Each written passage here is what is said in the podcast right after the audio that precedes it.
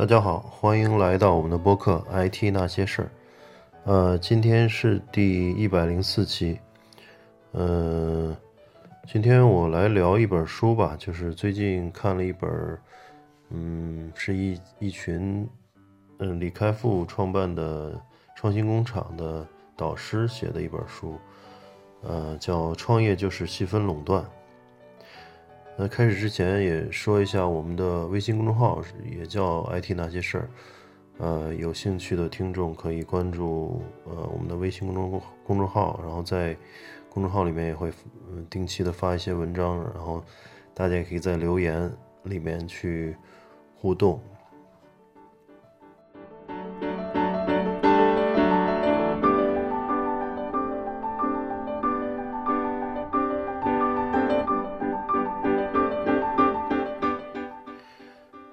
这本书很很快就看完了，我大概用了两个两个晚上吧。然后，呃，主要是讲了一些，呃，大概是四个导师吧，讲了分别讲了一些自己对创业公司、对呃对融资啊、对一些市场的这个理解，特别是就是互联网创业，主要指的就是互联网的方方向的创业。嗯。里边提到了大量的案例啊，就是其实从这些呃巨头的或者说小巨头的身上，我们可以可以获得一些嗯思考的维度吧，啊，因为嗯就像那个书里面呃书里面就写到的，就是说成功它多多少少都有一些规律，当然运气和机遇的成分也有。嗯，但是肯定是有个人努力，去去这个找到风口啊，或者找到融资啊，或者找到商业模式啊，这些都是呃离不开的。所以它里面有一提到了一些方法论。首先，根据这个呃这本书的标题，大家就知道，就是它呃总体总体的一个。论论据啊，都是围绕这个创业就是细分垄断的这个呃书名来去阐述的。就是他认为，就是创业公司如果能去活下来，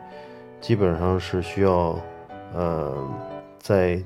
细分的这个小的市场里面去呃做到垄断地位的，这样才能有大的发展。当然。嗯，是你说有没有小而美的公司呢？其实确实也有很多啊，啊，可能在呃一个很好的小区、很好的一个地点开一个超市，那也是一个盈利很不错的一个一个生意吧。但是它跟嗯创业或者做一个互联网的事业它不太一样，有一个是互联网，它有一个这个天然的。垄断的一个属性吧，由于它的这个互联网是，呃，信息传递传播速度非常快，然后所有的这个，嗯，交易啊，所有的数据啊，所有的这个，呃，要素吧，都在互联网上很快就能达到这个，呃，呃，很很就是所有人都知道的这种状态，所以去，所以它很容易造成垄断。就目前来看，呃，在各个细分的领域，基本上就是前一两名的这个巨头，呃，可能会霸占市场的百分之八九十甚至更高，所以它天然就具有这个垄断属性。那么，如何在这个已有的这个巨头，呃之之呃巨头这个之后，还能够去呃找到自己的方向呢？就这里面就提到了，就是。我们如果要创业的话，就要找那些小的垄断机会，也就是说，所谓的呃小的蓝海吧。呃，因为这个大的方向，其实巨头早都去占领了。然后，呃，而且如果就算巨头一时没有发现它，呃，你如果去一开一做，一旦目标稍微大一点，马上有巨头去拿巨量的金钱和人力资源去砸的话。一般创业公司根本就招架不住，对吧？所以，嗯，需要去找小的蓝海，但是还要这个悄悄的进村，开枪的不要，是吧？就是要以这个好特别是创业早期要保护好自己的这个 idea 的一个一个，嗯，呃，就是偷，就是说闷声大发财吧，就是前期不不要太高调去到处宣传，除非你有了一个很好的这个商业模式，然后而且有自己的这个护城河。这里面就提到了，就是嗯，其实，在这些现在的一些巨头早期，他们都是用一些迅速的去呃呃占领一个细分的一个小蓝海吧，啊，然后去不断的去形成一个一个体系一个系统，呃，比如说呃拿京东来举例，就是它其实最早就是卖电脑啊，这个笔记本啊这些三 C。产品其实，他当时我记得最早的时候，京东实际上就是大家不太喜欢去，懒得跑那个中关村了。然后，呃，中关村那边就是拉客的特别多，载人的也比较多，市场也不规范。然后呢，京东它跟一些厂商建立了这个呃代理的这个关系，有的甚至是顶级代理啊。我记得最早期。跟那个联想的 ThinkPad 这些都是官方的一个一个合作伙伴，所以在它上面买买笔记本电脑是，呃，基本上是不怕亏的，不怕亏的，所以不怕买到假的，所以嗯，而且价钱又比再去亲自去中关村要要靠谱一些，嗯，也比较便宜，因为它有可能就是直接从厂商的这个呃仓库里面直接就就发货了。嗯，所以，嗯，就类似那个戴尔的模式嘛。戴尔不是就是你下单以后，它厂厂里面开始生产，然后去去发货，就是它有一个非常智能的这个这个过程。所以呢，嗯，这个京东就靠三 C 产品起家，越后来才越来越越做越好，越做越好。好我记得有一段时间就是当当，因为当当卖书嘛。呃，其实是我大概有是一零年之前吧，基本上买书全是在当当。但是由于这个京东一旦这个把三 C 产三 C 产品扩展到其他品类的时候，它还保持它的这种呃快速的这个物流和它的这个价格优势，甚至它的价格不需要比当当低啊，就是跟当当持平，甚至有时候贵一两块钱。人人人也习惯了，就是买这个一些电子产品啊、生活用品啊，然后吃的、喝的、玩的，然后顺便买两本书，其实也都在一个地方下单了。就慢慢的以后就再也不用当当了。所以这个就是一个从单品类，呃，到一个一个这个全品类的一个发展过程，都是从一个小蓝海去去去进入。啊，也就是京东刚开始发展的时候，就国内还没有一个在三 C 产品上做到非常呃垄断地位的一家一家公司吧。我记得最早是有个国外的美国那个新蛋，但是可能是不是就是水土不服的原因啊？就是新蛋后来也也也一蹶不振，消失了。然后，然后再说一个例子，就是那个 Amazon，就是亚马逊。亚马逊其实也是从卖书开始，后来扩充品类的。所以从这个角度来看，呃，可能这个当当确实呃决策有点失误啊，就是当时小看了京东，然后一直觉得自己是呃这个这个电商的这个老大哥哈，嗯，没想到后被这个京东后来居上。呃，当当的这个业务也被京东给侵蚀的，呃，就仅仅输也是被侵蚀的这个很严重，嗯，所以他后来再去做品类的扩张，呃，就非常非常困难了。而且他经过这个，他也有一个品品类疯狂扩张的过程，嗯，结果呢，由于这个品类一下扩展太多，管理又没有跟上，所以很多都是一直在亏钱。这个是看那个，就是他的那个创始人写的那个书上去去去讲过这段事事情。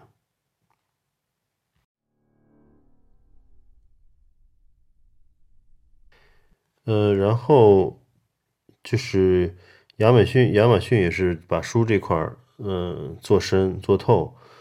去后来多元化，然后是后来嗯做这个 AWS 做云计算，简直是就是神来之笔啊！从一个电商转到一个云计算世界第一的这种这种科技公司，嗯，真的是贝索斯的一个非常大的一个一个。呃，赌注也好，或者说赌对了也好，又或者他这有那个先见之明也好，呃，总之是现在亚马逊在科技行业是这个炙手可热前前十名吧的一个全世界前十名的一个科技公司。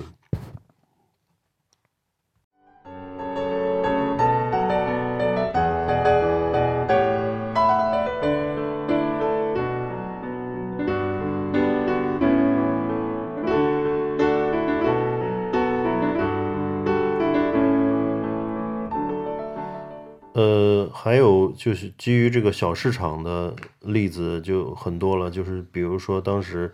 呃，现在的这个微信支付，呃，张小龙啊，他当时做那个 Foxmail，就是自己一个人去写出来的，写出来以后就不断的去打磨，不断的去打磨，他自己就对这个产品非常非常有感情，结果就一个邮箱的客户端工具，呃，竟然也做到了这个，呃，可能几千万的这种用户啊，就是。在任何一个小的市场里面，如果呃你的对手非常非常少，而且你你去嗯投入巨大的资源和你的这个天天分啊，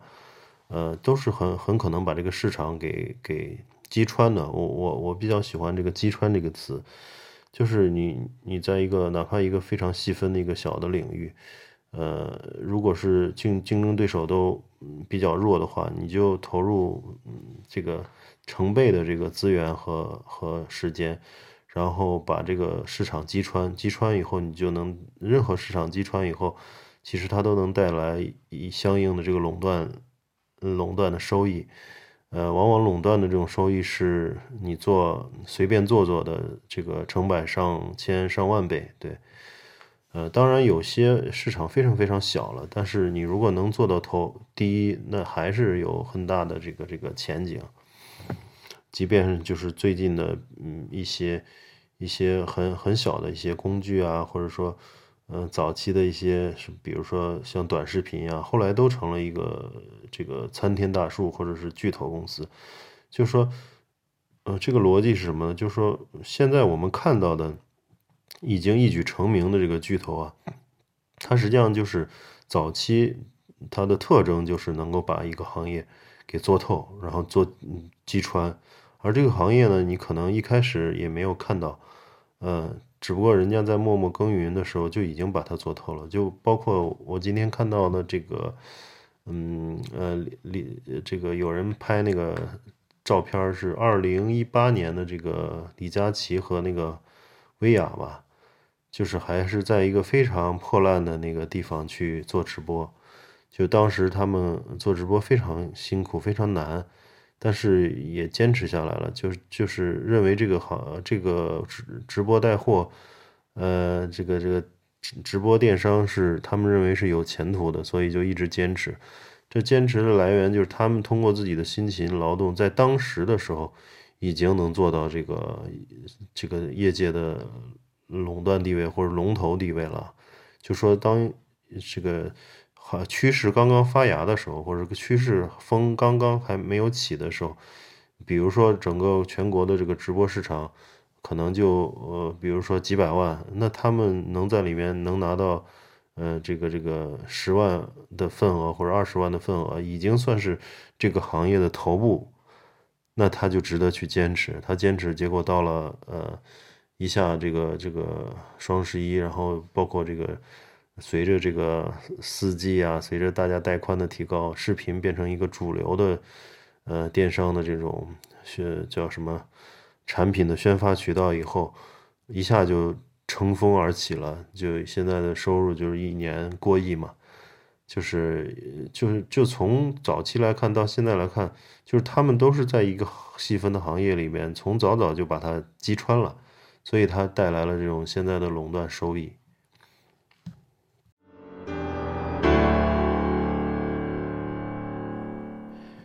然后这里面他们就总结了，就说，嗯，这个这个创业公司要选的这个破局点怎么选呢？就是第一个就是极简，它的商业逻辑一定要简单。就比如说这个直播带货，就是我一份拿着这个好这个这个全球好物啊，然后给大家去演示怎么用，有多么好用，对吧？这个非常非常简单，下面马上就一点就到那个下单的界面了，就到商品的购买界面，然后。嗯，就是它的商业模式非常非常简单粗暴，所以这个罗永浩现在老罗也要去进入这个行业嘛。所以，嗯，你如果是有一些呃，你的公司如果用一句话说不清楚的话，呃，这这种一般商业模式都是有问题的。比如说，你说我先做 A 再做 B。最后能达到 C，那么就有可能就是做了 A 以后就没达没达到 B，所以你那个 C 根本就是空中楼阁。所以就是当你的创业的这个逻辑，呃，商业模式的逻辑链条越长，嗯，这个失败的可能性越大。就有些人可能就是用用就是用很很很多方方法很复杂的手法，呃，运甚至需要很多人去运营，然后去获客。啊，就是，比如说免费的送什么东西啊，然后获客，获客完了以后怎么去，呃，变现呢？又有一大堆逻辑，就是这里面一环套一环，如果有一环执行的有问题，或者一环在现实，呃，这个运运行过程中，呃，不是如你当时的这个所想的那样，对吧？就是在验证验证过程中。嗯，某哪一环出了问题，都会导致整个商业模式的这个逻辑失败、失效，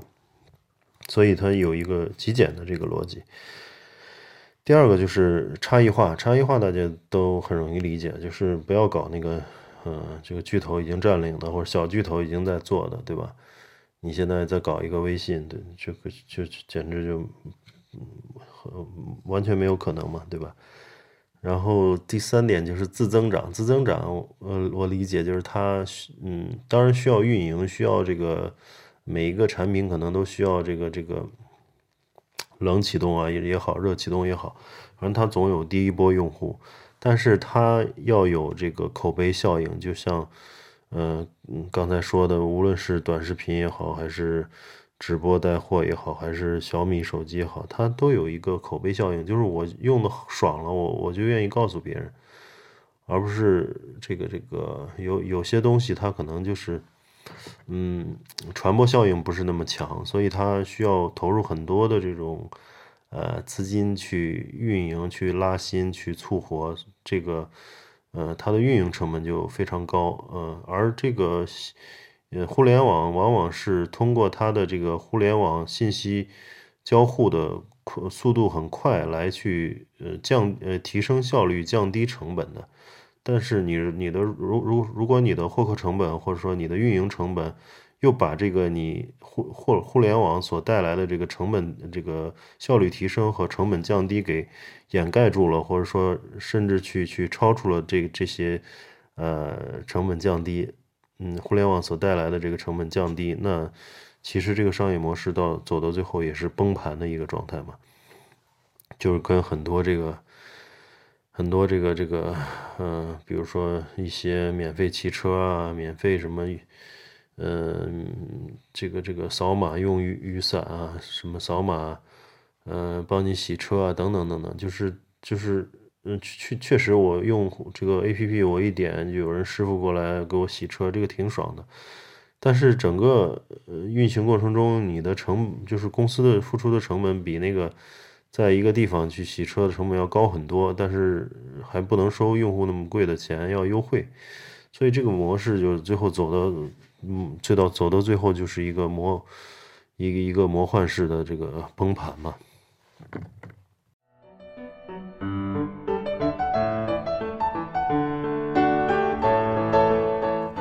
呃，然后，嗯，还有个反例吧，反例就是说，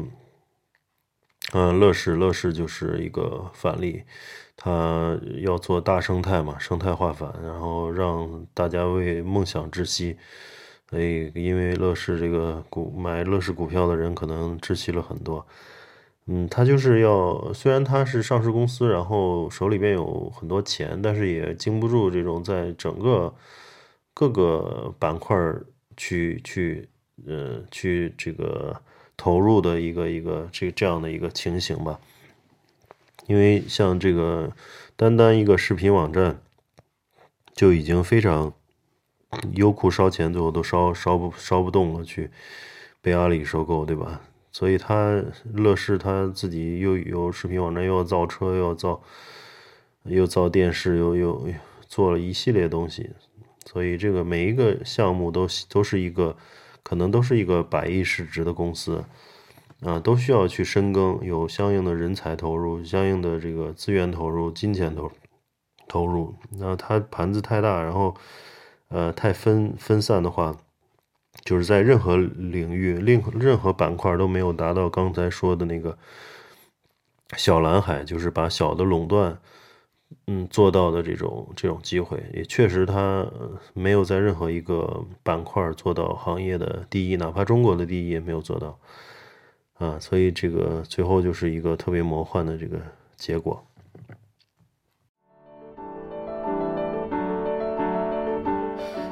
然后我觉得最后一一最后一嗯一部分写的比较好啊，最后一部分是傅盛写的，就是傅盛他本身是一个创业的成功者嘛，然后前面很多都是这个大公司的大公司的高管或者是呃导师啊，所谓的就是有一定的创业经历，但是像傅盛这样子就是。真刀真枪的在市场上，然后把一个公司做到做到在海外上市是非常少的，嗯，所以他在第四部分就写到这个自己创立这个猎豹移动，然后怎么去判断这个这个小的垄断机会的一个过程，就是他当时其实在三六零也待过，是三六零那个呃 PC 的那个那个呃安全卫士的一个产品经理，所以他对。呃，三六零的这个这个呃杀毒也好，或者说清扫电脑的这个东西也好，它是这个套路，或者他对这个用户的研究，他是比较深入的。然后呢，他后来去了这个金山，然后然后也是继续做做这个杀毒，嗯，但是就想一直在想这个一个找一个突破点。但是呢，在国内你去跟三六三六零硬刚是刚不过的，就是无论是在资源啊、钱呀、人才啊等等方面，三六零都是绝对占优的。所以，无论金山出什么新功能啊，然后三六零马上就能跟上，而且能做得更好，而且在其他呃其他的这个嗯版本更更迭上都会更快。嗯，所以嗯。这个富盛他就说他自己又想了一个，呃，去一直在忙着就找那个小蓝海嘛，就所谓的小的垄断机会。然后呢，他当时有一段时间就是三六零和百度打的比较厉害，就是嗯，三六零也开始做搜索嘛，做搜索，然后呃投入的资源就比较多，所以他和然后呢，富盛他去研究市场，他不光是国内市场，他也去了很多次美国，然后。对海外的这个市场也有了一些了解，然后就发现国外的这个，嗯，在移动端的这个这个，呃，包包括那个 Google Play 上就能搜到这个工具类型的 APP 就非常非常少。然后呢，排在前三名的，据说他当时看有两个都是个人作者，就是而且有一个还是中国人，就是，呃，你想就是在一个嗯垂直的领域。呃，包括 A P P 的这个市场，大家也可以经常去翻一翻啊。就是在某一个垂直的细分的领域里面，如果前十名里面或者前三名里面大部分都是个人的作者去做的这个 A P P 的话，那说明这个行业就缺乏一个大的机构的跟进，或者说大公司级的这种投入。然后他就看准了这个机会，然后就用这个，呃，比好像前期是五十人吧，后来。干到一百五、二百人去做这个 Clean Master，就是手机叫清理的这个工具吧，然后一一下就做到了这个单品的这个第一啊，就就就在 Google Play 上，所以他这个策略就是典型的这个，嗯，从垂直呃一个一个比较蓝海的一个小的细分市场，然后我去投入比别人多的多的这个嗯资源和人力，一下就把这个这个市场给打穿了，击穿了，啊，击穿了以后，它带来的这个收益就是垄断收益了嘛，啊，所以嗯，这个猎豹就就在呃后来做的在海外上市了。嗯，当然，就是最近也看了很多的这个关于嗯这个富盛的采访，就是他现在还在找另外一个呃突破点，但是非常非常难了。就是这个小的垄断机会，实际上是一个非常难找的一个一个呃一个蓝海嘛。一就是如果嗯嗯有有这个真正能看到以后，一定要去抓住，而且要要呃毫不迟疑的去去投入进去。嗯，这个这个当然也非常难了，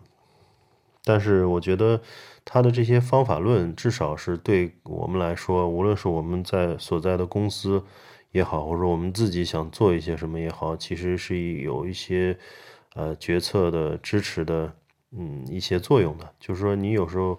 有很多朋友，有包括自己有一些好的点子，经常想，哎，我要做这个，做个那个，但是你要用这些方法论来分析一下。你就知道这个东西值不值得做，对吧？嗯，所以这些方法论实际上是能够指导你再去选择方向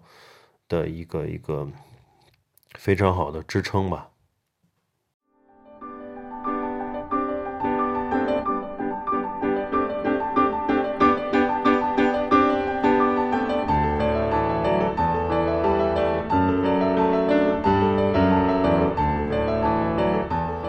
最后一最后几页，他也后记里面也提到了，就是人才对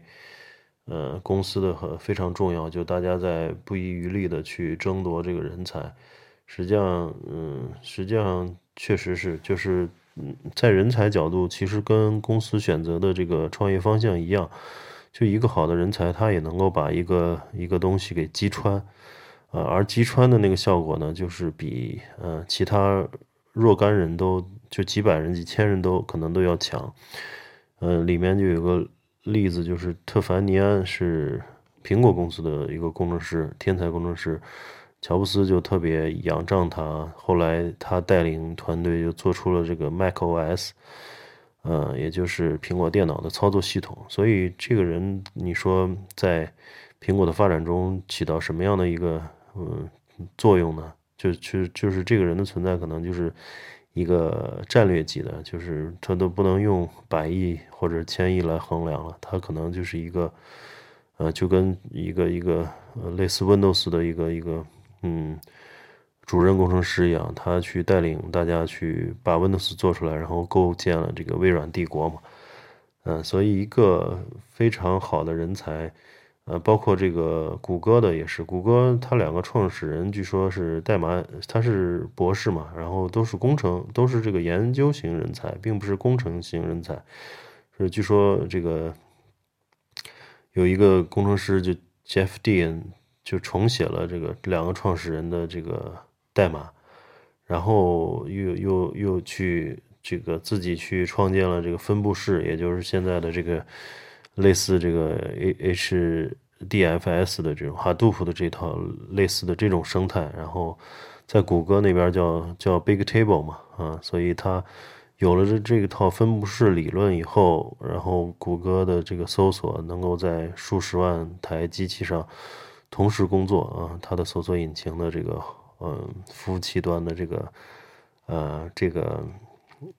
程序吧，它能够去。呃，形成现在最大的这个世界上最大的搜索引擎，所以这个谷歌的这个帝国，你说跟这个人的投入